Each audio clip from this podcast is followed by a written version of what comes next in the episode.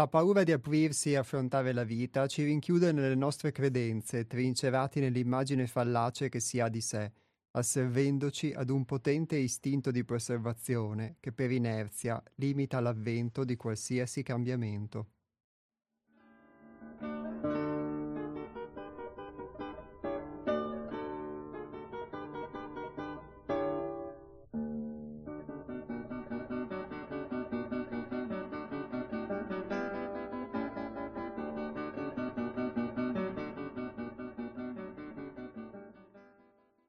Bentornati agli Astronauti, la trasmissione del Centro di Pedagogia Evolutiva 6 altrove in onda su Radio Cooperativa. Sono le ore 12.06 e oggi è venerdì 20 maggio 2022. Prima di iniziare la trasmissione vi mm, ricordo a tutti coloro che sono in ascolto, soprattutto ai soci di Radio Cooperativa, che sabato 21 maggio alle ore 14.30 tutti i soci di Radio Cooperativa sono convocati per l'assemblea annuale di approvazione del bilancio che si terrà presso la sede legale in via Antonio da Tempo a Padova in zona Stanga. Quindi tutti i soci di Radio Cooperativa sono convocati per l'assemblea annuale, oggetto sarà l'approvazione del bilancio e si terrà sabato 21 maggio alle ore 14.30 presso la sede in via Antonio da Tempo a Padova, zona Stanga.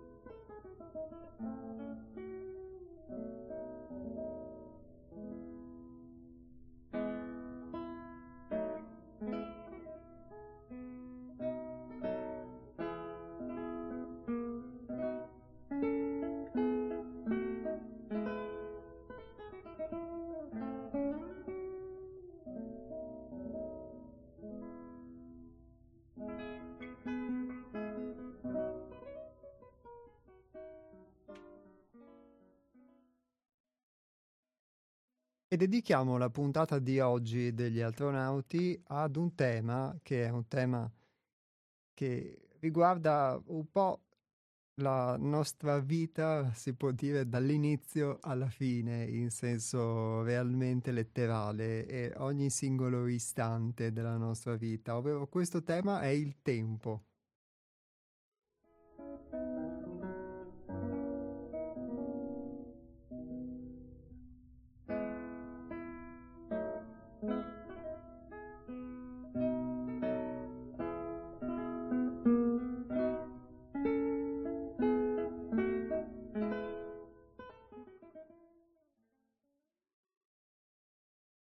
Ad un certo punto del sentiero, l'uomo è chiamato a rendersi conto del modo con cui è solito consumare il proprio tempo.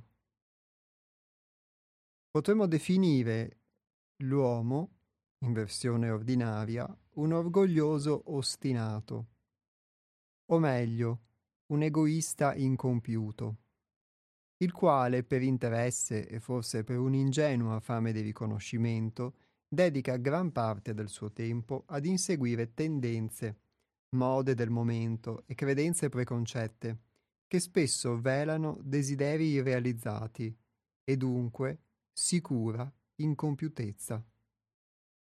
Questa modalità di vivere è chiara indicazione dell'uso che fa costui della propria esistenza.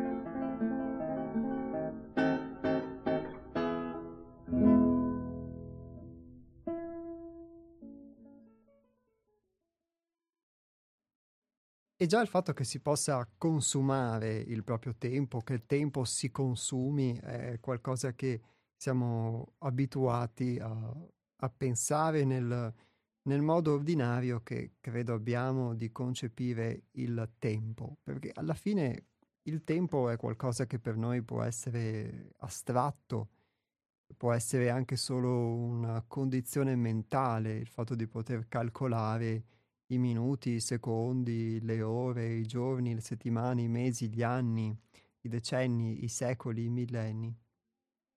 E quindi poterlo usare nella nostra vita in questo senso, quantunque spesso sembra che più che essere noi ad usare il tempo, semmai sia vero che usiamo il tempo, eh, sembra che ne siamo usati da questa idea di tempo, perché soprattutto forse chi è più indaffarato o ha una vita piena di impegni e di attività, spesso sembra quasi correre dietro al tempo quindi il tempo è sempre quella cosa che sembra non bastare mai.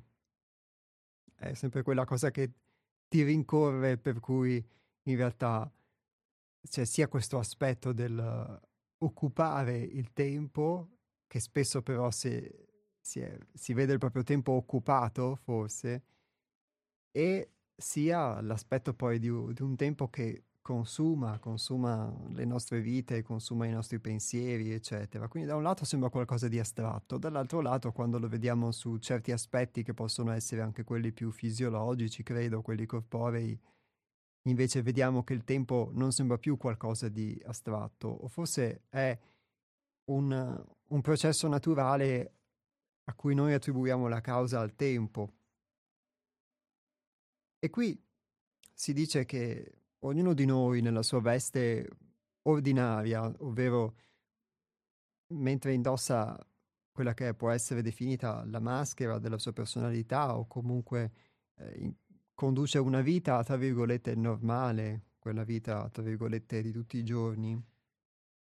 Ognuno di noi, quindi, in questo senso, può essere un egoista incompiuto o un orgoglioso ostinato, che per interesse o si dice per ingenua fame di riconoscimento, dedica gran parte del suo tempo ad inseguire tendenze, mode del momento e credenze preconcette. E quindi un modo per poter eh, misurare come consumiamo il tempo, perché di fatto poi eh, è un fatto che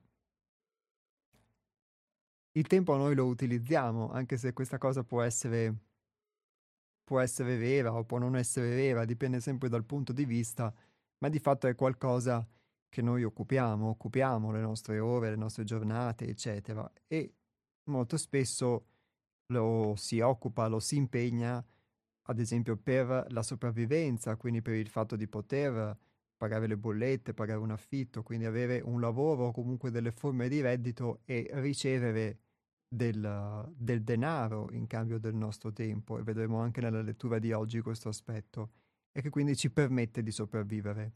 Un'altra parte del tempo però viene dedicata anche ad altro.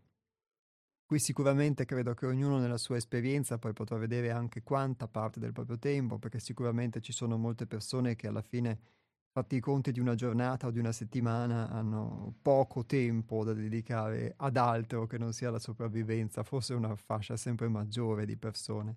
E, e, e siano poche quelle che effettivamente possono permettersi di fare il contrario. E eh, anche in questa però piccola percentuale di tempo che potremmo dedicare a noi stessi, spesso eh, di fatto non facciamo che inseguire comunque delle cose, delle, delle mode, delle tendenze, e l'ho visto su di me che mhmm, non sempre ce ne si accorge, non sempre è qualcosa di cui siamo consapevoli, spesso non lo siamo, e però queste, queste tendenze ci portano a che cosa? A voler essere riconosciuti o visti in un determinato ruolo sociale o in base comunque al nostro apparire, al nostro avere e non a poter essere noi stessi.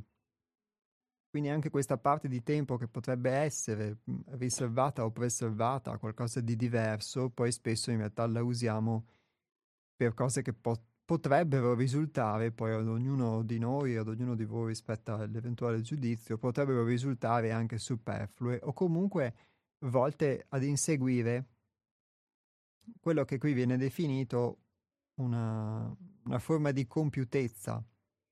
Queste mode del momento e queste credenze preconcette spesso velano desideri irrealizzati e dunque sicura incompiutezza, perché nel momento in cui io inseguo un desiderio e rischio soprattutto di non realizzarlo mai o di realizzarlo solo provvisoriamente, appunto per un breve lasso di tempo, di fatto poi resto incompiuto nel non riuscire a realizzare pienamente questo desiderio, mi rimane sempre un vuoto. Questa modalità di vivere è chiara indicazione dell'uso che fa costui della propria esistenza e di fatto alla fine uno occupando il proprio tempo attraverso questa modalità, di fatto poi usa la propria esistenza in questo modo. E io devo dire che non avevo mh, mhmm, mai riflettuto, se non anche potendo uh, vivere in modo diverso e quindi avendo la possibilità di vivere in modo diverso, di fare delle cose diverse, questa possibilità mi ha dato mi ha permesso di poter fare anche il paragone, di poter anche fare il confronto con quelle che erano invece le mie abitudini precedenti e quindi poterle osservare, poterle vedere, poter fare un paragone e quindi poter vedere quanto tempo dedicassi eh, a che cosa di fatto. A riempire mh, mhmm, dei buchi, dei vuoti oppure a mh, mhmm, essere in un determinato modo che era il modo che mi era stato trasmesso dalla mia famiglia o dalla società e di cui non ero nemmeno consapevole e pensavo che il fatto di poter inseguire eh, l'essere in un determinato modo fosse qualcosa che io desideravo, che io volevo, che io rivendicavo addirittura come una forma di libertà, sebbene fosse al massimo una forma di autonomia. E invece di fatto non era altro che un, posso dirlo su di me, una forma di condizionamento, di modalità con cui ero semplicemente stato cresciuto. E, e quindi il mio tempo, che potrebbe essere qualcosa di sacro, si può considerare qualcosa di sacro, di, fatti, eh, di fatto era votato invece ad essere conforme ad una, una sorta di modello di massa.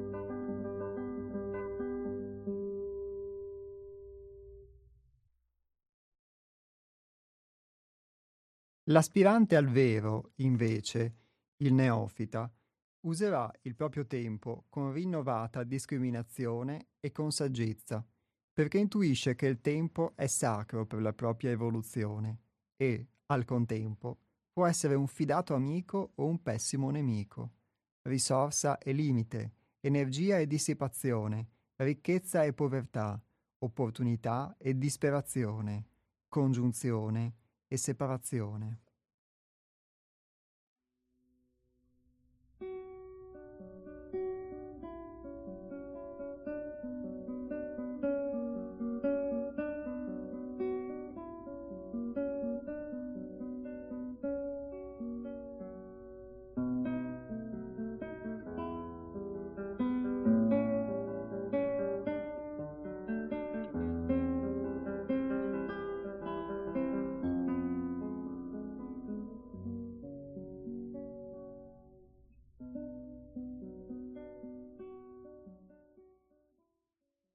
Consapevole quindi del valore del tempo, l'aspirante lo utilizza allora come una possibilità da sfruttare al meglio delle proprie capacità e qualità.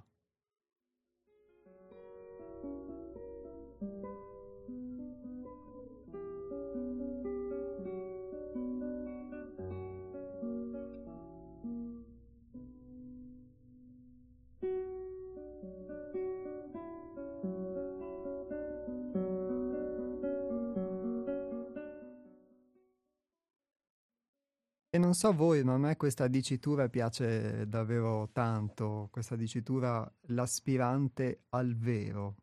Quindi il, il neofita o uno che si approccia ad un percorso di conoscenza su di sé è un aspirante al vero. Beh, è qualcosa di, di bellissimo perché comunque eh, una cosa che ho, ho sempre ricercato, sebbene al contempo poi ho dovuto scoprire che eh, nonostante la ricerca del vero, poi c'è anche dentro di me, potrei dire dentro di noi, se nel caso voi condivideste questa riflessione, eh, che invece aspira a rimanere all'oscuro del vero. E quindi aspira invece al contrario a rimanere semmai attaccato anche alle illusioni, alle bugie, alle menzogne. Però questa aspirazione al vero, mh, devo dire che l'ho sempre ritrovata nella mia vita in moltissime, in moltissime cose. Poi ci sono di, tantissimi gradi di verità, sicuramente. E il fatto che l'aspirante al vero usi il proprio tempo con rinnovata discriminazione e con saggezza, si legge in questo testo Ecco, una discriminazione è qualcosa che ci permette di discriminare. Noi siamo abituati a usare questo senso nel linguaggio di oggi, nel linguaggio giornalistico, eccetera, con un, un valore negativo. Discriminare è qualcosa come um, se fosse, sì, una forma di, di, di pregiudizio, di separazione, perché pensiamo alla discriminazione razziale, sessuale, eccetera, eccetera, ma la discriminazione in realtà di per sé è neutra, significa semplicemente separare. E quindi discriminare in questo senso, non nel senso ovviamente negativo, dove la discriminazione può apparire, diciamo, ingiusta, non consona, discriminare tra quello che può essere utile o quello che può non essere utile. E in questo senso devo dire che è necessario poter avere una padronanza, una consapevolezza, mhmm, cioè devi aver potuto vedere che cosa è utile o che cosa non lo è per poter discriminare. Anche lì poi devi fare tanto lavoro per poter non tendere invece a ricadere nel, nel solito solco invece di che è automatico, che ti porterebbe ad occupare il tuo tempo in un determinato modo, che è quello che hai sempre utilizzato, perché ho visto, ho potuto sperimentare che si creano in noi poi delle abitudini e quindi quando uno crea un'abitudine poi tende sempre, essendo un'abitudine, a indossare quell'abito e quindi a, a vestirsi in quel modo, a fare quelle cose, a occupare il proprio tempo in questo modo. Discriminare in questo senso e quindi è quello che ci permette di valutare che cosa può essere utile o no, però uno per poterlo fare deve aver potuto quantomeno sperimentare, secondo me, per quella che è la mia esperienza, ciò che è utile e ciò che è inutile, quindi una cosa che ti appesantisce, una cosa che ti alleggerisce. E qui si dice che il tempo è sacro per la propria evoluzione, perché quando uno sceglie di dedicare il proprio tempo a qualcosa rispetto a qualcos'altro, di fatto fa una scelta anche di vita nei, nei singoli giorni, nei singoli attimi della sua giornata, ma fa una scelta che è di vita. E qui si dice che il tempo allora può essere un fidato amico o un pessimo nemico, risorsa e limite, energia e dissipazione, e quindi il fatto di potersi concentrare o di poter invece dissipare l'energia e quindi consumarla inutilmente. Ovviamente qui per utilità non si intende una utilità di tipo economico, non è l'utilità di cui si sentono si sente parlare in televisione si legge sui giornali o che è però nella nostra mentalità secondo me comune da noi quantomeno nel nostro mondo europeo, nel nostro mondo occidentale, eh, quello del, dell'utilità economica, per cui valutiamo ogni cosa, vuoi per necessità, vuoi per egoismo, sotto la forma comunque dell'utilitarismo economico, ma una utilità per noi stessi, se vogliamo vedere un egoismo non più uh, solamente negativo, ma un egoismo anche positivo, cioè del potersi occupare, poter dedicare del tempo a qualcosa che ti aiuta a crescere. In questo senso, allora, il tempo è sacro per la nostra evoluzione.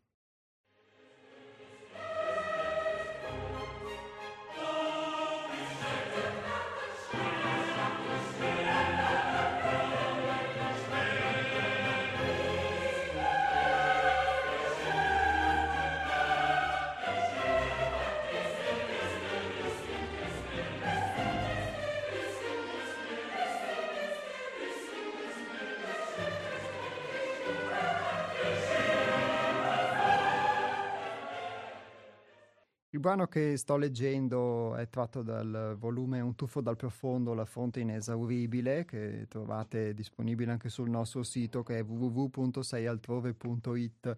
E detto questo io apro le telefonate, chi volesse intervenire per uh, fare delle considerazioni o raccontare delle esperienze lo può fare, il numero di telefono è lo 049 880 90 20. Lo ripeto 049 880 90 20. Chi invece preferisse scrivere un sms lo può fare al 345 18 91 68 5. Ripeto anche questo 345 18 91 68 5. E prendiamo la prima telefonata di oggi. Pronto? Pronto? Sono Antonio, ciao Iacos. Ciao Antonio, ben trovato. Volevo dire questo. Dunque, questa settimana sono accadute queste cose qui, c'è una riflessione su una trasmissione tele- televisiva anche di prestigio tra una differenza tra il passaggio dall'uomo di Neanderthal e il successivo uomo sapiens, che siamo noi, e il processo di ominazione, di individuazione, eccetera. Pare, pare che aver sostituito l'uomo di Neanderthal sia stato l'assetto sociale, che l'Homo sapiens aveva questa caratteristica e bla bla. Poi c'è stata una, una trasmissione nuova sulla televisione di Caro Figlio dove hanno parlato di verità, cos'è la verità? E hanno chiesto a Chiara Valerio, una, una matematica, una giovane matematica, e a Luca Barbareschi che cosa intendevano per verità. Adesso mi collego e adesso mi collego un po' al discorso tuo che è quello cerco di stare nel tema. E per il discorso tuo mi è utile la distinzione che fa Bauman. Bauman parla di tempo solido e di tempo liquido, società solida e società liquida. Allora, io venerdì ascolto una trasmissione dove c'è un certo Iacos che fa parte di una comunità e attraverso il mezzo, un mezzo di comunicazione della radio, com- parla con le persone e accetta contributi e fa una riflessione sul sé. Questa riflessione del sé è una riflessione sì sull'individuo, indubbiamente, ma è anche in questa dimensione dell'animale sociale. Quindi no, noi veniamo, veniamo, veniamo accolti quando nasciamo da una piccola società che è la famiglia e poi veniamo introdotti sotto guida e protezione della famiglia nella società più, più nella società che, che ha a punti fermi, a solidi. La società mia, quella del dopoguerra, aveva dei percorsi già segnati, solidi appunto. A una certa età ci si sposava dai 20 ai 30, insomma si cercava lavoro in quel periodo, prima di, di, di, prima di sposarsi, si cercava lavoro. E, tutto, e poi avveniva, avveniva, il tempo, il tempo dell'occupazione, del soddisfare i bisogni essenziali. E poi restava anche del tempo per, per i desideri e del tempo per la spiritualità, per quel bisogno che ognuno di noi non occorre dimostrarlo, ognuno di noi sa che non è un, che non è un sasso, che non è un paracarro, sa che ci sono delle, dei bisogni profondi che noi chiamiamo in termini semplici spiritualità. Non è fatto di solo pane, l'uomo non è fatto di solo pane, fatti non foste per vivere come bruti. Si, si vuole esprimere questo. Ecco, nel linguaggio fra anziani come me ci si continuamente ci si aiuta a dire che non ci si capisce più. Allora, che cos'è che non, che non, che non capiamo più? Questa babele dei significati. Mm, vai in posta e vedi, uno, vai qua e vedi, vedi cose stravolte, ma stravolte rispetto a che? Rispetto a un ordine che abbiamo conosciuto noi nella nostra vita, abbiamo conosciuto un certo modo di procedere e oggi è normale che il mondo cambi, che ci siano scoperte pensa all'avvento della rete, pensa a tutto quello che è il frutto della modernità. Noi chiamiamo in termini semplici, proprio semplicissimi, chiamiamo modernità quello che è venuto dopo la rivoluzione francese, l'avvento della ragione rispetto al fideismo, rispetto all'ipse dixit eh, eh, autoritario. Alcune società nel mondo sono ancora legate a degli ipse dixit autoritari, si dice sta autocrate, mentre la caratteristica della modernità, addirittura del postmoderno, è una società aperta, una società aperta che, che scambia, che dialoga con tutti. Che ci sono i confini, sì, perché sono dei punti fermi momentanei, esistono, la, la città solida, esistono dei punti fermi momentanei, provvisori, che non sono eterni, ed esistono de, de, delle, delle, de, dei punti fermi di cui pur sempre abbiamo bisogno, ma che cambiano. Ecco, allora, il, um, il, il, quello, quello a cui tu mi spingi a riflettere è questo. Allora io come figlio devo trovare, eh, ho trovato supporto dalla famiglia, ho trovato supporto dalla società, devo trovare la mia strada. E trovare nella mia strada utilizzo le mie capacità individuali datemi dalla natura, a volte si dice vocazione personale, a volte, e però questa, questa libertà di fare è, è, mia sì, ma è relativa anche alle condizioni, alle condi- non sono completamente libero in assoluto.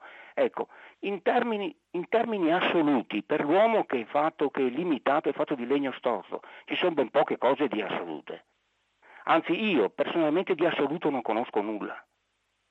So che tutto è relativo, so che ho bisogno di, di, di, alcuni comportamenti per stare in società, per presentarmi, ma quando mi lavo, mi vesto, eh, cioè, ho delle necessità a cui devo, devo delle necessità a cui devo assolvere, insomma, ecco. Allora, la domanda che, che, che pongo, adesso voglio fare una battuta, una battuta strumentale, cioè tu vieni, da quel che ho capito, di Torreglia, un gruppo che è a Torreglia, Torreglia dimensione per me provinciale, piccola, insomma, beh, tutto relativo, piccola, ma è, il, il, paese è piccolo la gente morona, no? si fa per, per, dire, per dimostrare la dimensione della piccola comunità, i mondi vitali. No? Ecco. Allora, il, quando io mi appoggio ad una comunità per esempio potrebbe, potresti nel caso tuo essere quella di Torreglia che hai fondato o che avete fondato o, qualche, o che qualcun altro ha fondato. Potrebbe essere anche Radio Cooperativa, nel caso mio ho conosciuto Albino e che a suo tempo, e per cui uno eh, si, fa, si inserisce in determinati ambienti e cerca di capirne un po' per trovare proprio questa, sia per il lavoro, mi sono, eh, ho fatto i concorsi a suo tempo, mi sono inserito, eccetera, eccetera. Allora, lo stato dell'arte oggi, oggi un Iacos, un giovane che si chiama Iapos o Iacos, che non ho mai capito la C o la P, la P. Ehm, oggi cosa, co, co, co, come fa? Sta sulle abitudini, sta sul già visto, si dà da fare, si mette in modo, cerca di inserirsi in una società nuova, ci aspetta una società nuova, e la guerra attuale ci riporta indietro, ci riporta a, a, un, a un tempo retrodatato, l'orologio della storia va indietro, oppure c'è una accettazione del mondo che cambia?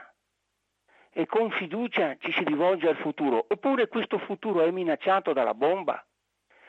Noi il tempo, il tempo, parlavi di tempo, noi misuriamo il tempo con l'orologio e misuriamo lo spazio con il contachilometri quando facciamo in, in automobile, eccetera. Quindi noi ci affidiamo alla scienza degli strumenti per, per, per sapere insomma, per quanto tempo è passato, quanto tempo in questo momento sto parlando io qui. Ecco. Allora, voglio dire, voglio dire questo, in questa realtà cambiata, in questa società liquida, ognuno di noi nella riflessione su se stesso, come si comporta? È un problema individuale, personale mio, che mi invento del vivere? O è un andare avanti insieme della comunità che ha bisogno dei, dei, dei punti fermi che sono le, le istituzioni? che ha bisogno di una società organizzata? Oppure uno fa l'eremita. C'è una lettera di Ogneto che dice sono stato in mezzo agli uomini e sono tornato meno uomo, non ho mai capito bene. sono stato in mezzo, ho voluto abbandonare questo stato di, di, di contatto con, con, un essere superiore, sono tornato, sono, ho voluto poi reinserirmi nella società e sono tornato meno uomo, meno uomo intendendo quell'uomo tipo Gesù, tipo il Dio di Gesù, cioè quell'uomo che porge l'altra guancia, l'uomo, che, l'uomo laborioso che, che procura la sua, che ha sensibilità per gli altri, che rispetta le regole e, e que, que, quella umanità di cui abbiamo assolutamente bisogno, altrimenti la soluzione è la fine della specie umana. Qui per forza di cose parlerei, eh, ti lascio e, e, lascio a te le, le, le, riassumere e, e, e, prendere un po' il succo di questo. Ciao! Ciao Antonio, grazie mille. Ciao Jacopo.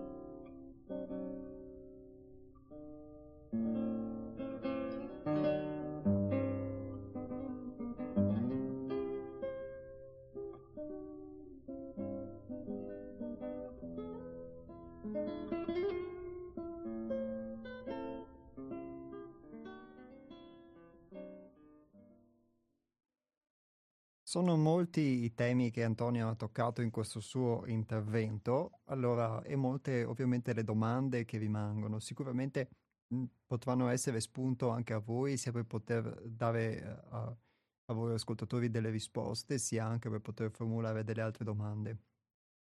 Partendo, diciamo, dalla, dalle considerazioni finali che Antonio ha fatto riguardanti il tempo e lo spazio, quindi lui dice noi misuriamo il tempo con un orologio, misuriamo lo spazio con un contachilometri, perciò ci affidiamo alla scienza, ma quanto possiamo effettivamente affidarci a questi parametri? E quello che io aggiungo è che questi parametri sono dei parametri esterni, perché esiste un tempo sicuramente a cui noi ci conformiamo, che è esterno, così come noi ci conformiamo a tutta una serie di attività che solo, sono quelle del vivere sociale che Antonio cita, quelle della necessità di lavorare, eccetera, come anche quello invece del, che dicevamo prima, di poter invece occupare il proprio tempo, il cosiddetto tempo libero, in, uh, attraverso vari modi. Ma è comunque un qualcosa di esterno a cui ci affidiamo, quindi non c'è un qualcosa di, un qualcosa di interno. E questo è solamente il tempo che noi usiamo come unità di misura delle nostre vite, perché poi c'è un tempo soggettivo che è quello di, diciamo, che ognuno di noi vive e c'è, Antonio dice, noi veniamo calati alla nascita in una micro società e in società più grandi quindi in una piccola società che è quella della nostra famiglia e poi in società più grandi, anche quelle che lui definisce comunità, quindi anche le comunità o anche il nostro centro sono comunque delle, delle piccole società. Alla fine ogni gruppo di persone, ogni associazione, ogni famiglia, ogni condominio, ogni... sono comunque degli insiemi di società, sono delle società, sono degli aggregati di società, quindi il mondo intero di fatto è un, un insieme di uh, innumerevoli comunque società e micro società. Ma sta di fatto che quando uno viene calato nel mondo della nascita, tante cose non le sa o non le ricorda o non um, le acquisisce dalla propria famiglia e eh, acquisisce anche un modo di essere, questo ho potuto sperimentare, delle abitudini, dei pensieri, eccetera, per cui ogni cosa con cui ci relazioniamo poi ha a che fare con, con tutto ciò che noi portiamo dentro e che funge da modalità attraverso cui filtriamo la realtà. E tutto questo ovviamente dietro ha un suo tempo, nel senso che eh, inevitabilmente quelli che sono gli insegnamenti della mia famiglia, della società in cui nasco, eccetera, io me li porterò dietro. E se mi trovo a dovermi relazionare con una società che nel frattempo è molto cambiata, come dice Antonio, la società liquida, la società aperta, allora sicuramente farò molta fatica. Io non credo che ci sia un giusto o uno sbagliato, non penso che ci sia la società liquida e aperta che è buona e il passato che è tutto cattivo o il passato che è tutto buono e la società liquida che invece è, è, è dannosa e corrosiva. Penso che quella discriminazione di cui si parlava ieri, ehm, di cui si parlava, beh, sì, già ieri forse, da mm, un quarto d'ora fa, eh, possa essere utilizzata anche per uh, un approccio di questo tipo. E e forse quelli che possono essere dei punti di riferimento stabili, questa è, ripeto, la mia esperienza, non possono più esserlo perché alla fine, cioè, se guardo a me, sicuramente eh, il, il, punto di riferimento, la modalità di vita, quella che dice Antonio, che però ho potuto vedere che di fatto era uno schema che esisteva, che esiste anche in me, il fatto di trovarsi un lavoro e poi di dedicarsi a degli altri bisogni. E tra questi bisogni c'è anche, è bello che lui secondo me lo definisca un bisogno, la, quello della spiritualità, chiamiamola così, o della conoscenza di se stessi, dell'interiorizzazione, tutte le varie forme di questo bisogno profondo. E eh, di fatto questa modalità che ci viene che ci viene trasmessa, questa modalità di vita, eccetera, è un qualcosa di esterno a cui uno si conforma e, e quindi questo non, fa sì che uno non si metta in discussione perché non deve cercare qualcosa di originale, non deve mh, conoscere se stesso, non deve, deve semplicemente seguire uno standard. Quello che però ho potuto vedere è che nel corso di questo standard poi succedono tantissimi imprevisti perché la vita di tutti i giorni è fatta di questi imprevisti. Io a volte anche sento così le persone che parlano e, e di fatto molti dei, dei, dialoghi che si fanno o che facciamo non sono altro che il racconto di questi imprevisti e di tutte le cose che non vanno nella, nella propria vita. Ma quindi mi chiedo, non vanno rispetto a cosa? Rispetto a qualcosa che uno aveva idealizzato, rispetto a questo standard anche che citava Antonio.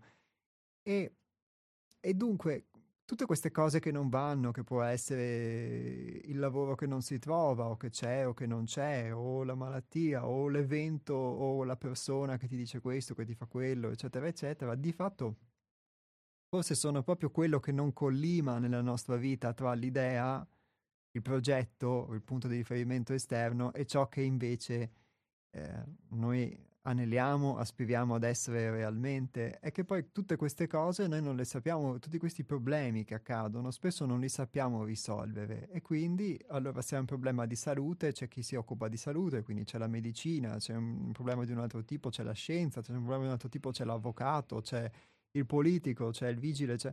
abbiamo tutta una serie di, uh, un sistema esterno, tutta una serie di sicuramente riferimenti esterni o il prete, lo psicologo, mettete dentro chi volete, eh, che però ci fa, o internet stessa, dato che ha questa, appunto, questa forma divinizzata, e che però ci risolve, è comunque un qualcosa di esterno che ci risolve il problema, che crediamo che ce lo risolva, o ci illudiamo per convinzione, per, per comodità che ce lo risolva. Ma di fatto c'è forse tutte queste cose che invece non vanno e noi non abbiamo uno strumento per poterle fare andare, non abbiamo uno strumento per fare in modo che anche gli eventi che attiviamo, la realtà che attiviamo possa essere diversa, eh, forse sono il segno proprio che il fatto di potersi affidare ad un modello esterno, ad un criterio esterno sociale, eh, che ci dice come vivere, eh, forse non funziona, perché se poi nel, nel seguire questo modello, di fatto, ognuno di noi ha sempre un'infinità di problemi, o si abitua all'idea che i problemi sono sempre costantemente inevitabili, ma se invece non è così, allora forse c'è qualcosa che non va.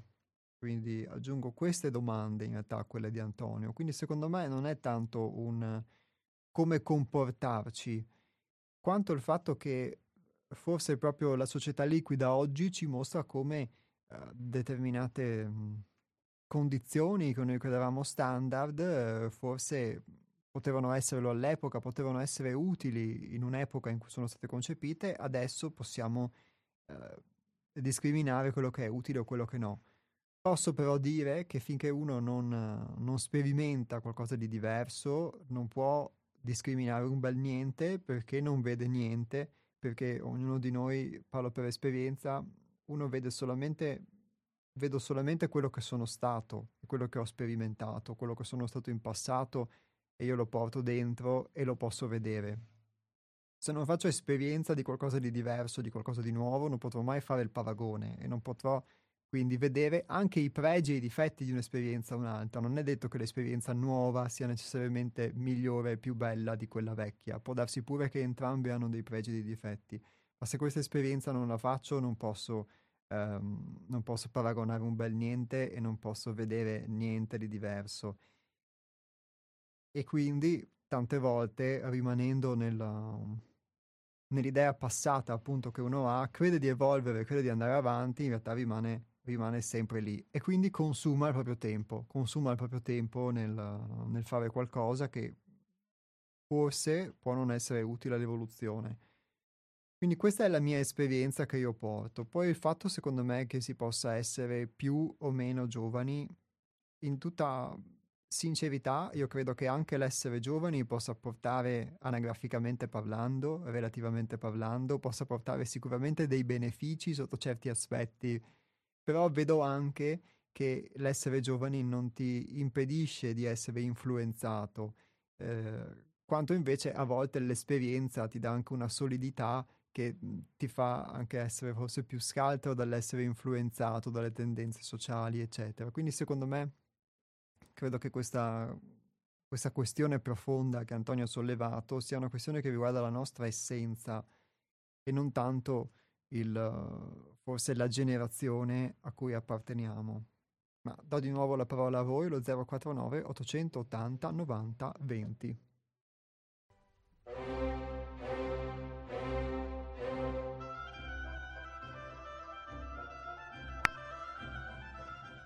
Pronto? Pronto. Ciao, Ciao, Ciao Nick, ben trovato. Buona trasmissione. Grazie. Non riesco a criticarti.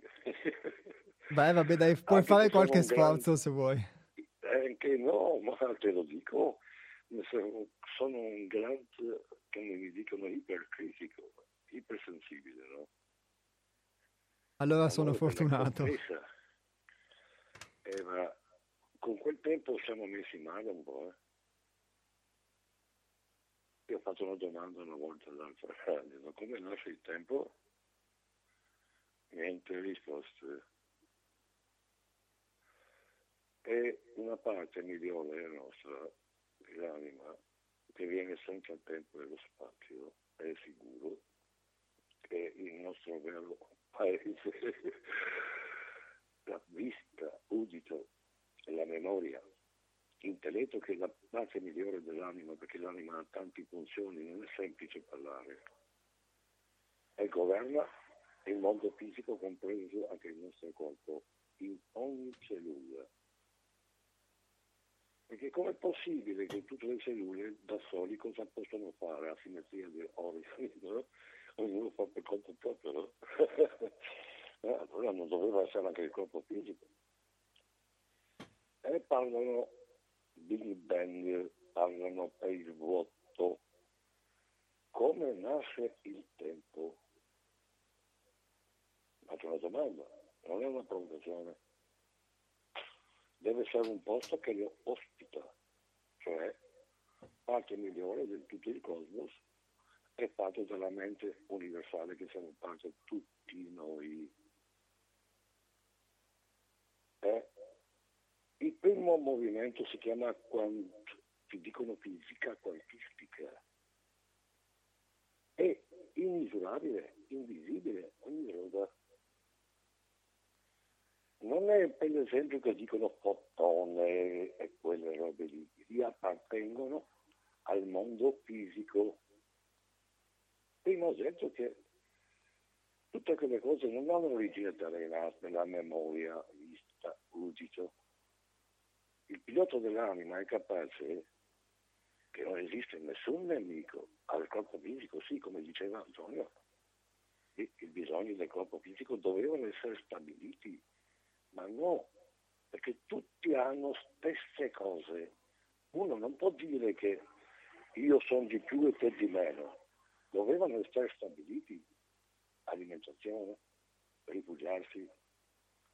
E tutti quando vengono non c'erano i conflitti in questa terra, come li hanno creati? Come li hanno creati? Per esempio usiamo la parola istituzioni. Come al solito lo Stato diventa delle famiglie, tutte le famiglie scelgono i figli migliori che hanno conoscenze e iniziano a stabilire le regole. Ma la prima cosa che nessuno non è sopra di nessuno, dall'ultimo ai primi che vengono.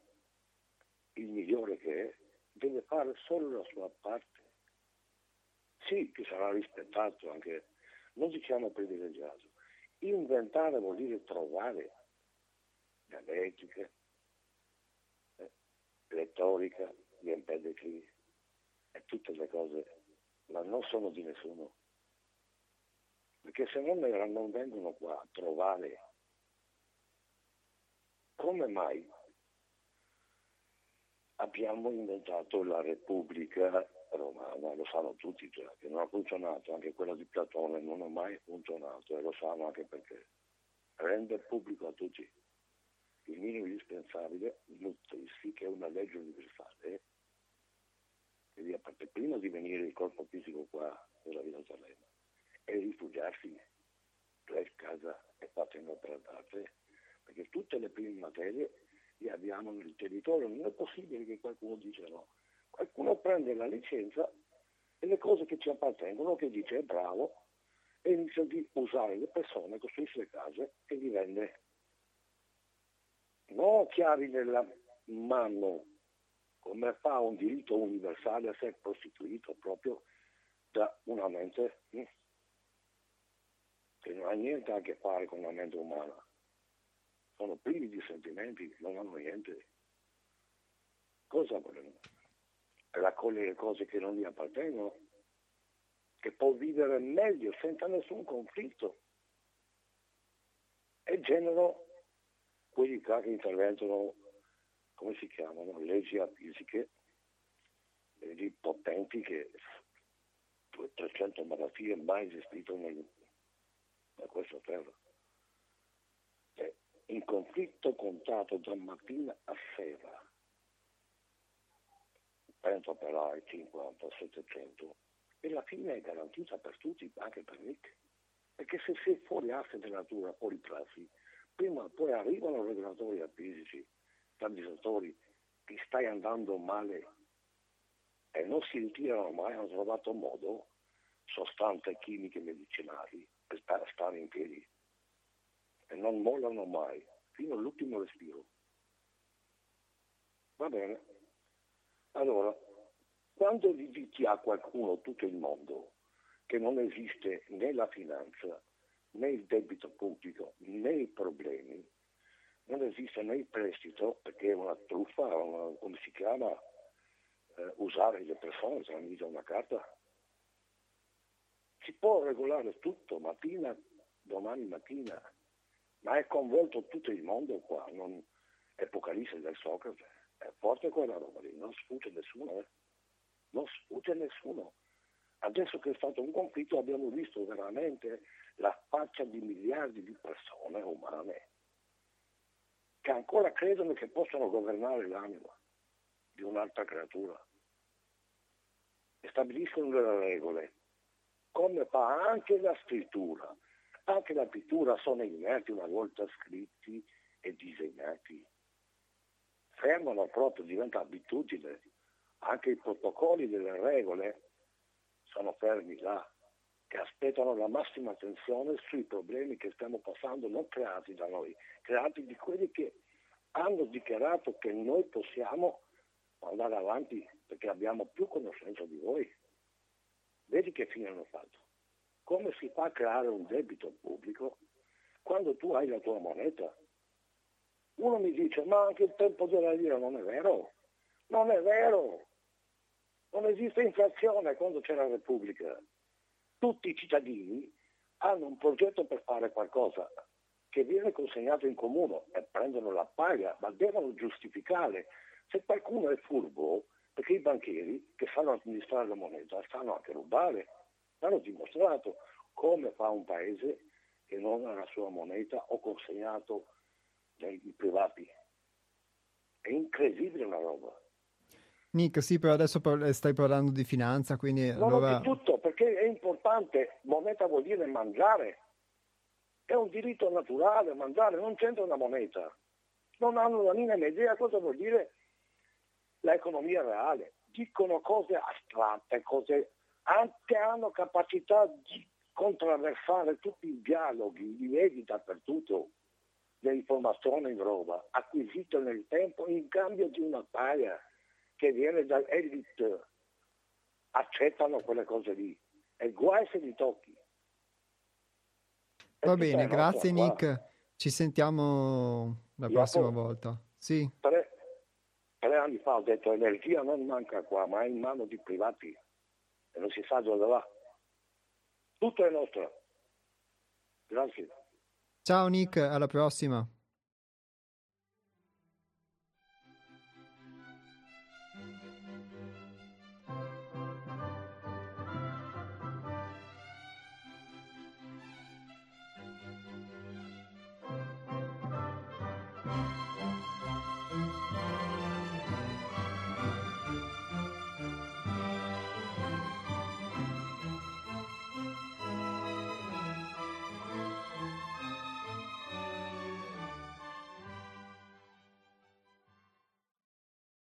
Nick nelle sue disquisizioni filosofiche ha toccato, diciamo, un tema comunque molto concreto. Effettivamente, come ha detto lui, moneta vuol dire mangiare, quindi il, noi a forza di affidarci a un qualcosa di esterno, come diceva Antonio, che conta il tempo e quindi di fatto siamo diventati vittime di questa idea del tempo, quindi non solo penso sia difficile poter comprendere come valorizzare il proprio tempo, ma si è immersi in un mondo che è fagocitato dal, da un tempo che corre. E da qui poi abbiamo sicuramente inventato anche il debito pubblico, come abbiamo inventato il debito privato, e quindi un interesse, quindi una moneta che viene, eh, un debito che cresce con il crescere del tempo. E questo se guardiamo come è basilare poi nella nostra economia eh, occidentale, poi nella, nell'idea stessa del debito pubblico, allora tutto quello che poi è collegato all'esigenza fondamentale fisica, che è quello del nutrirsi, che però puoi espletare solamente attraverso il denaro nel nostro mondo, o nella maggior parte dei casi, nel 99% attraverso il denaro, però di fatto è un denaro che si fonda sul debito privato e pubblico, quindi su un tempo che scorre, che fa aumentare i tassi di interesse e quindi relativamente, inevitabilmente, arricchisce qualcuno e impoverisce qualcun altro.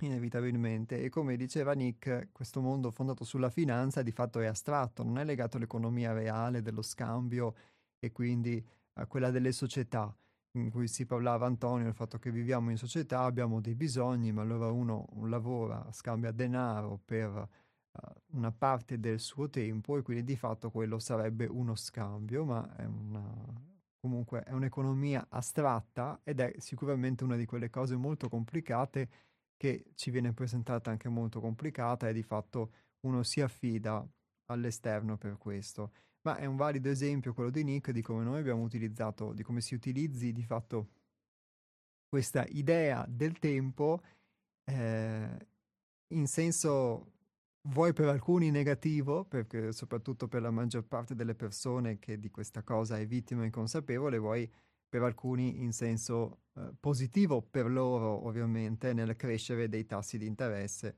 e quindi nel ottenere più soldi, più potere, eccetera.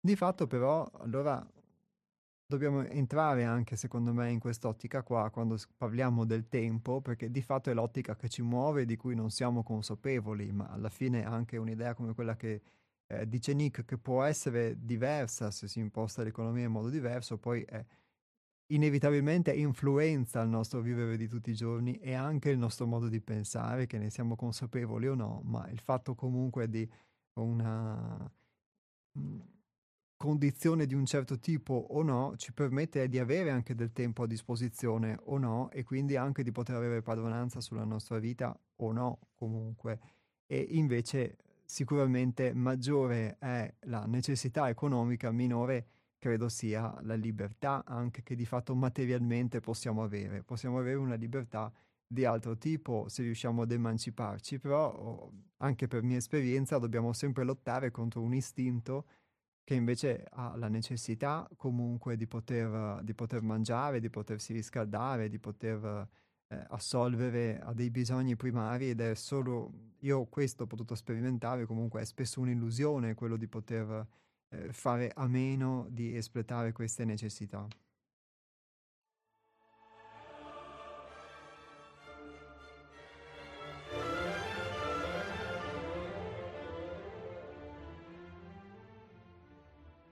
Ad un certo punto del cammino terreno, ogni attività che consuma tempo viene vista in funzione della luce che può apportare alla coscienza individuale e all'umanità con la quale sentiamo sempre più in profondità di costruire un unico scopo e un solo corpo. Allora si comprende l'enorme valore del tempo, spesso, come dicevamo sopra, utilizzato in modo improprio, perché misconosciuto nella qualità e banalizzato nella quantità.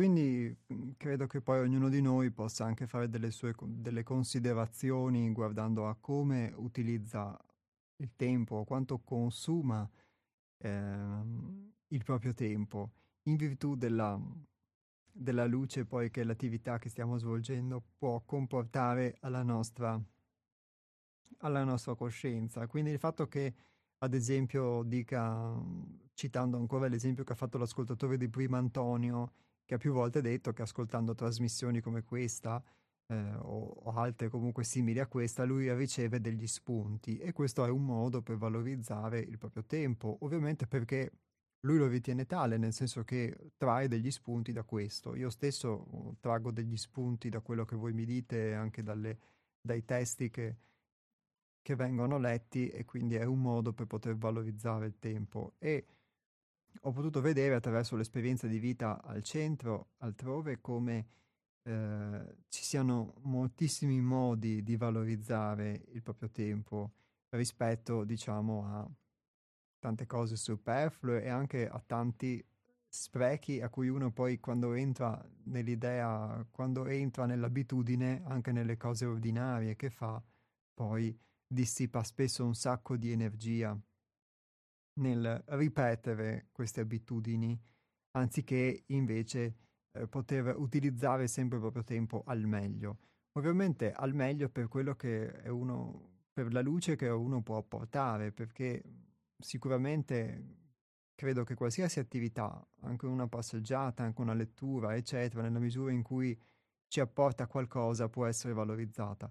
Ma spesso si svolgono delle attività vuoi per obbligo, quindi l'aspetto lavorativo, eccetera, vuoi per una forma di conformismo, ma non sempre ne siamo consapevoli. Crediamo di dover fare così, di dover fare questo, che si debba fare questo, quest'altro, e non ci poniamo forse la domanda se questa cosa è effettivamente eh, utile, se questa cosa effettivamente mi porta eh, luce, mi dà degli spunti per migliorarmi effettivamente a livello essenziale oppure no. Ecco che allora il, tempo, in questo caso, diventa anche qualcosa da occupare, eh, qualcosa da riempire, eccetera. E eh, uno lo può riempire con, uh, in un modo luminoso oppure lo può riempire in un altro modo.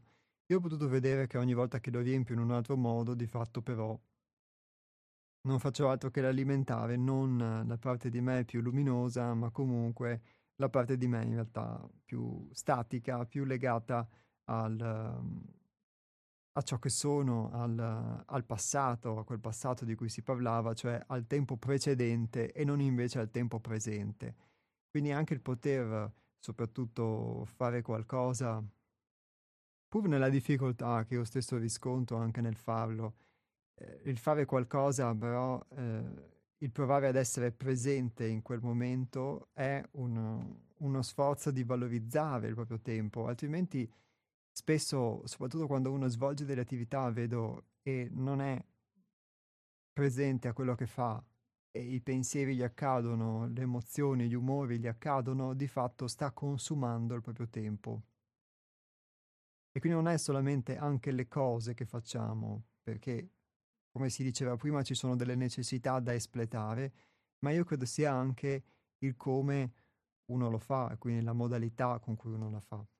Ma lascio di nuovo la parola a voi se volete telefonare, il numero è lo 049 880 90 20.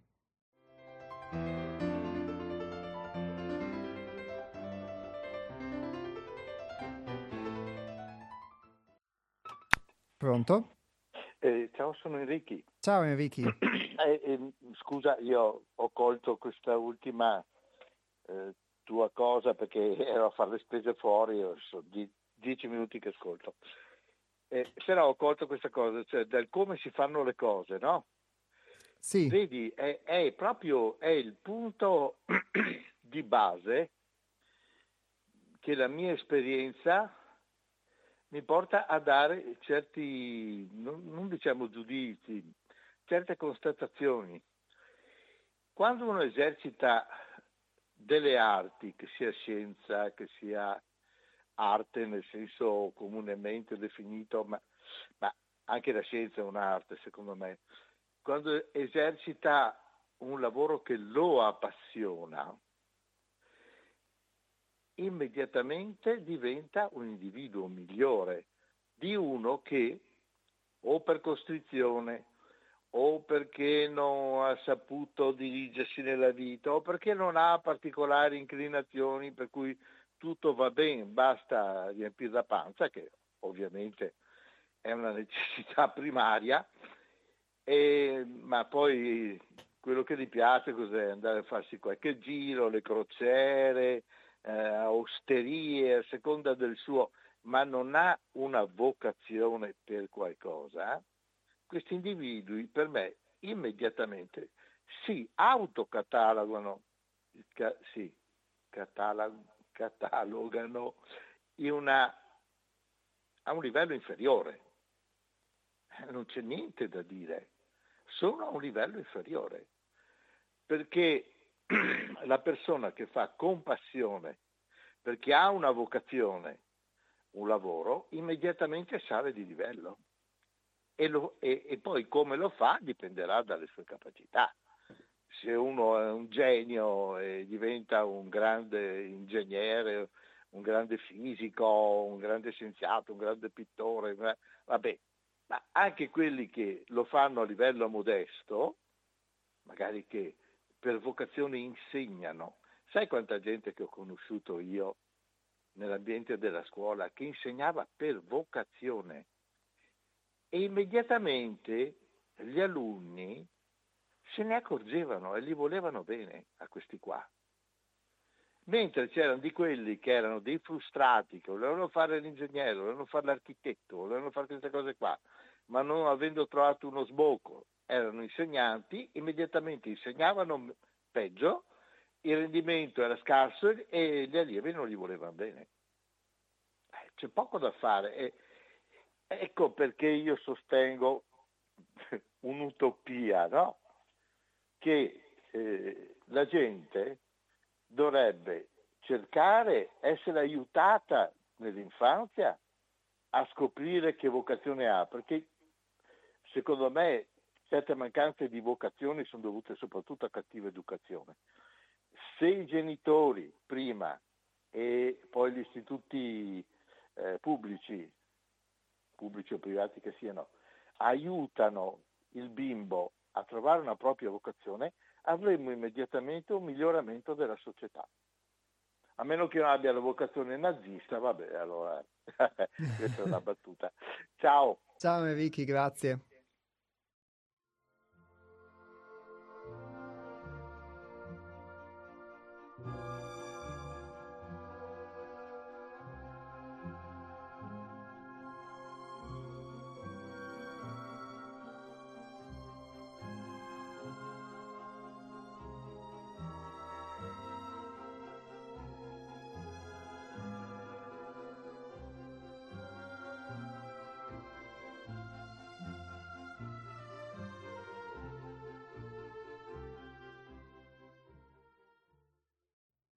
Le riflessioni di Enrichi sono in linea con quanto si diceva, secondo me, in merito alla possibilità di utilizzare il proprio tempo, il tempo, consumare il tempo in modo diverso. E perché il fatto che uno possa dedicarlo anche ad una propria vocazione, anche scoprire, avere una vocazione, essere, credo sia in questo caso più corretto dire una vocazione, significa anche poter consumare il tempo o forse farsene consumare in un modo che credo non sia solo piacevole ma anche utile. Ed è vero che quando invece di fatto siamo senza vocazione, una cosa la facciamo perché siamo di fatto eh, costretti o per convenienza, per conformismo o per necessità, invece le cose sono molto diverse rispetto invece a quando lo facciamo per vocazione. E, ehm, è una cosa che condivido e penso si possa applicare, lo dico anche per esperienza, a tutte le, ad ogni cosa forse che uno, che uno fa. Per quanto poi ci sono sicuramente delle necessità per cui uno deve fare anche cose che non sono forse una sua vocazione, ma che inevitabilmente deve, deve poter fare. L'aspetto poi che lui citava della, utopia, diciamo, nel poter essere aiutati nell'infanzia a scoprire le proprie vocazioni, io posso dire che mh, mm, ho visto che uno nasce in modo nasce e cresce poi inconsapevole di, di quali possono essere le proprie vocazioni, i propri talenti, eccetera. Mm, si viene effettivamente già, secondo me, catalogati a livello sociale dalla famiglia, dalla società, eccetera in un, in un contesto per cui uno deve seguire un modello. E se non si conforma a questo modello, diciamo, allora diventa comunque un, un diverso, diventa comunque, allora nell'ambito della diversità uno può anche seguire un talento, ma altrimenti in un'ottica unicamente, diciamo, utilitaristica non esistono i talenti, esiste solo la necessità da espletare, vuoi di... Um, soddisfare dei bisogni primari, vuoi invece di avere e quindi di arricchirsi, eccetera, eccetera, ma comunque superficiali che non, non guardano all'essenza. Forse la vocazione può essere anche una via, uno strumento intermedio per poter guardare noi stessi, può, potrebbe essere così. Una cosa che comunque sì, condivido molto, credo sia un buon modo di poter utilizzare il tempo, se non altro in modo utile, per portare luce, come dicevamo, alla nostra evoluzione.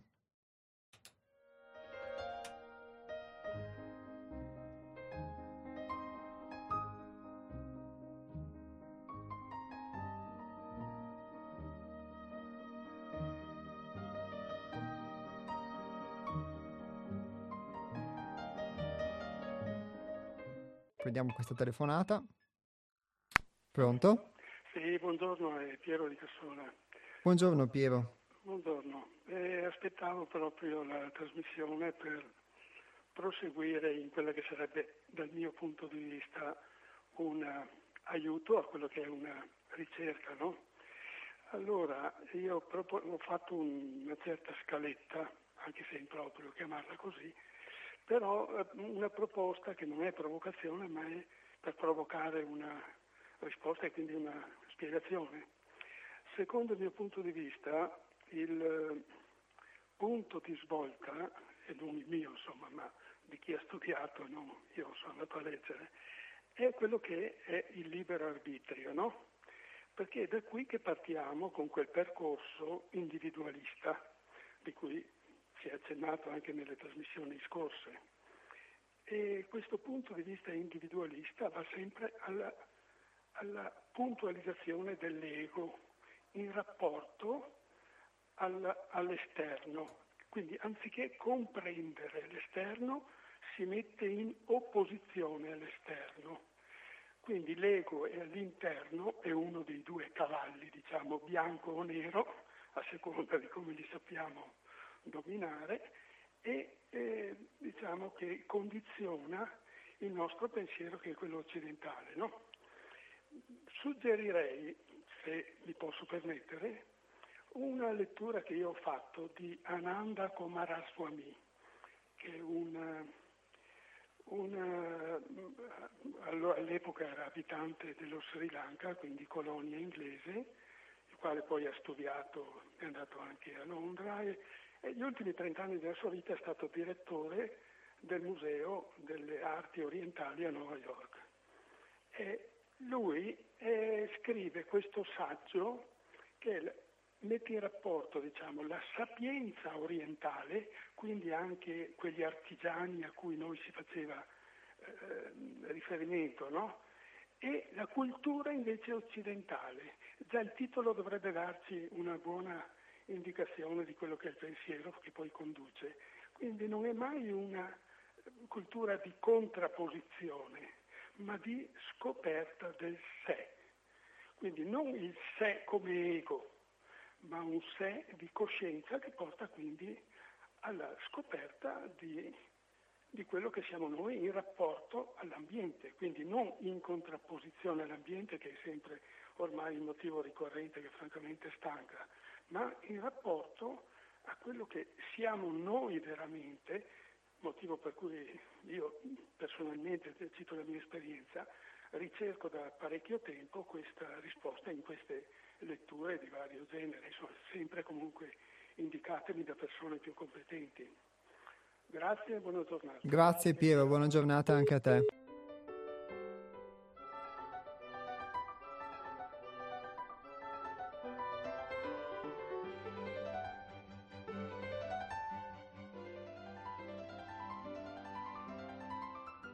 Grazie a Piero per il suo suggerimento di lettura di Ananda Kumaraswamy, e però il, um, anche questo spunto secondo me è molto, è molto, utile anche per uno come me che non ha letto diciamo, un libro che è così importante, sicuramente mi informerò, ma è comunque uno spunto quello che lui, che lui ha detto eh, per quanto riguarda l'aspetto di poter vivere anche il mondo esterno non come una forma di contrapposizione, ma come una forma di scoperta del sé.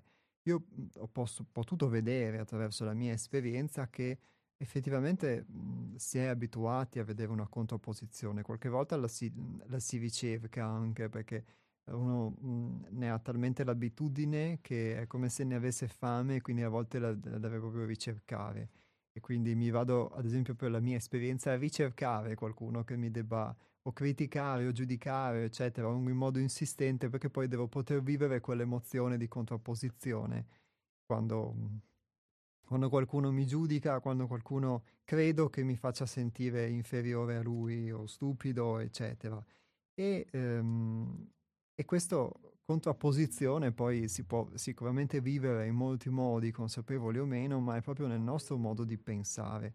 Quindi prima dicevamo il fatto che si è educati e si cresca in una società e questa comunque ci influenzi nel nostro modo di pensare, per cui uno pensa in un determinato modo e crede di essere libero nel ricercare qualcosa, ma non si accorge che in realtà lui è determinato perché i suoi pensieri sono comunque dei pensieri che derivano dall'ambiente in cui vive, eccetera, e non sono non sono suoi, non, non, non, non, sono veramente io che ricerco quella forma di libertà e anche qualora si realizzasse quel desiderio in realtà non sarei libero, sarei semplicemente uno come tanti che ha eh, sviluppato ed espresso quel modello, vestito quell'abito. Questa però ovviamente è la mia esperienza, sono delle mie considerazioni.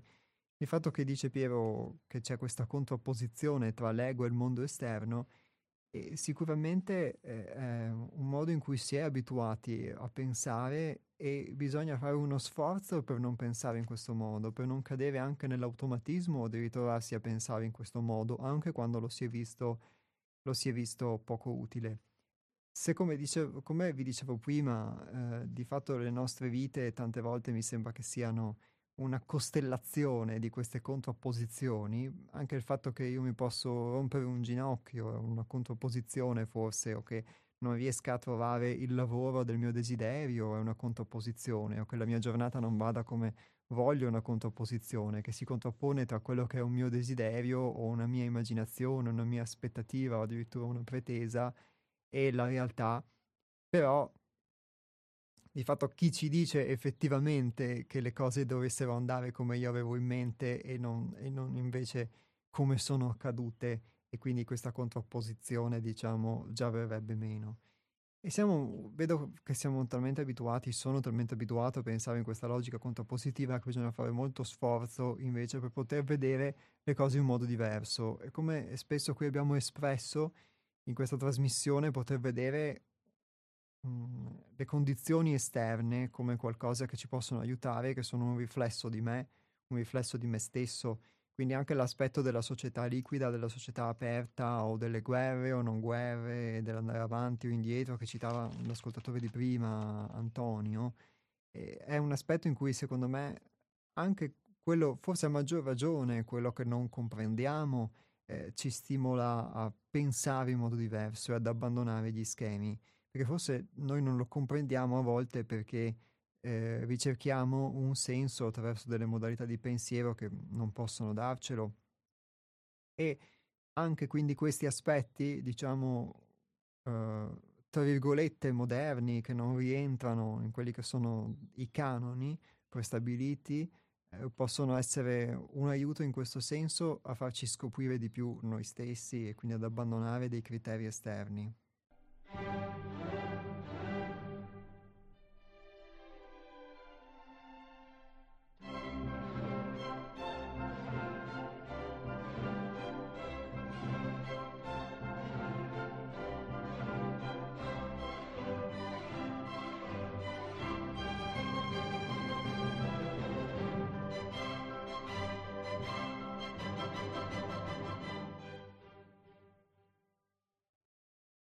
Il pensiero sembra sufficiente quando è logico e penetrante, o sottile, e in quanto dà contezza del mondo, delle cose, degli esseri e di se stessi, degli stati d'animo, dei ricordi e degli stessi pensieri. Ma questo non è ancora il vero pensare.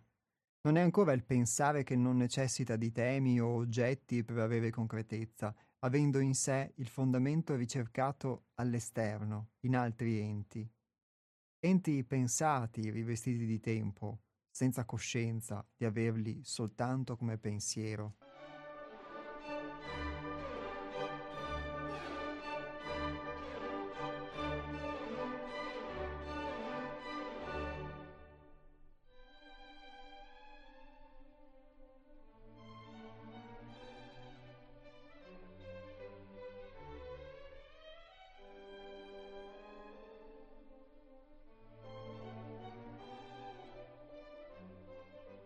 E qui si cita l'aspetto del pensiero, perché parlavamo dei pensieri e quindi del fatto che il nostro pensiero eh, sia strutturato in un certo modo. Diceva Piero della contrapposizione, questa contrapposizione tra l'interno e l'esterno, tra me e il mondo, almeno così ho, ho percepito, comunque ho, ho, capito il suo intervento. E invece qui si dice che il pensiero eh, sembra sufficiente quando è logico e penetrante o sottile, ma di fatto questo pensiero che noi abbiamo forse non è il vero pensiero, perché questo è un pensiero che comunque necessita, per avere concretezza, di qualcosa di esterno, quindi degli enti pensati, qualcosa di esterno si intende qualsiasi cosa, può essere una persona, un'emozione, un evento, un qualcosa che ci succede, noi eh, pensiamo sempre a qualcosa di esterno ma rivestiamo questa qualcosa di tempo, si dice qui. Lo rivestiamo di tempo perché lo interpretiamo, lo interpreto è una cosa che poi approfondiremo nelle, nelle, prossime puntate in modo più specifico, ma di fatto lo interpreto attraverso il mio vissuto personale. Questo vissuto personale è sicuramente l'esperienza, ma è anche il passato. Nella misura in cui interpreto sempre ciò che è nuovo, quello che può essere il presente, alla luce del passato, alla luce di quello che sono stato, rischio di non poterlo capire o di fraintenderlo, oppure di fare, come diceva Piero, di vivere una contrapposizione perché non vedo mai la realtà per come è, quindi non potrò mai essere libero, di fatto, sarò sempre in una mia prigione mentale in cui interpreto la realtà in base al mio vissuto personale. Se poi questo vissuto diventa non solo il mio vissuto personale, ma anche il vissuto della società in cui appartengo, della famiglia, eccetera, quindi di qualcosa che c'era nel tempo prima di me, di fatto non riuscirò mai in questo senso a vivere il presente. Questo è uno spunto sempre tratto dal libro Un tuffo dal profondo, terzo volume della Sacra Realtà e trovate un punto di riferimento sul sito eh, seialtrove.it. Sul nostro sito quindi trovate anche tutti i contatti, i riferimenti e anche delle rubriche dove potete leggere altri spunti simili a quelli che proponiamo nel corso di questa nostra trasmissione radiofonica. Gli astronauti terminano qui. Eh, l'appuntamento è a venerdì prossimo, sempre dalle ore 12 alle ore 13.30 sulle frequenze di Radio Cooperativa. Grazie a tutti voi e buon proseguimento di giornata.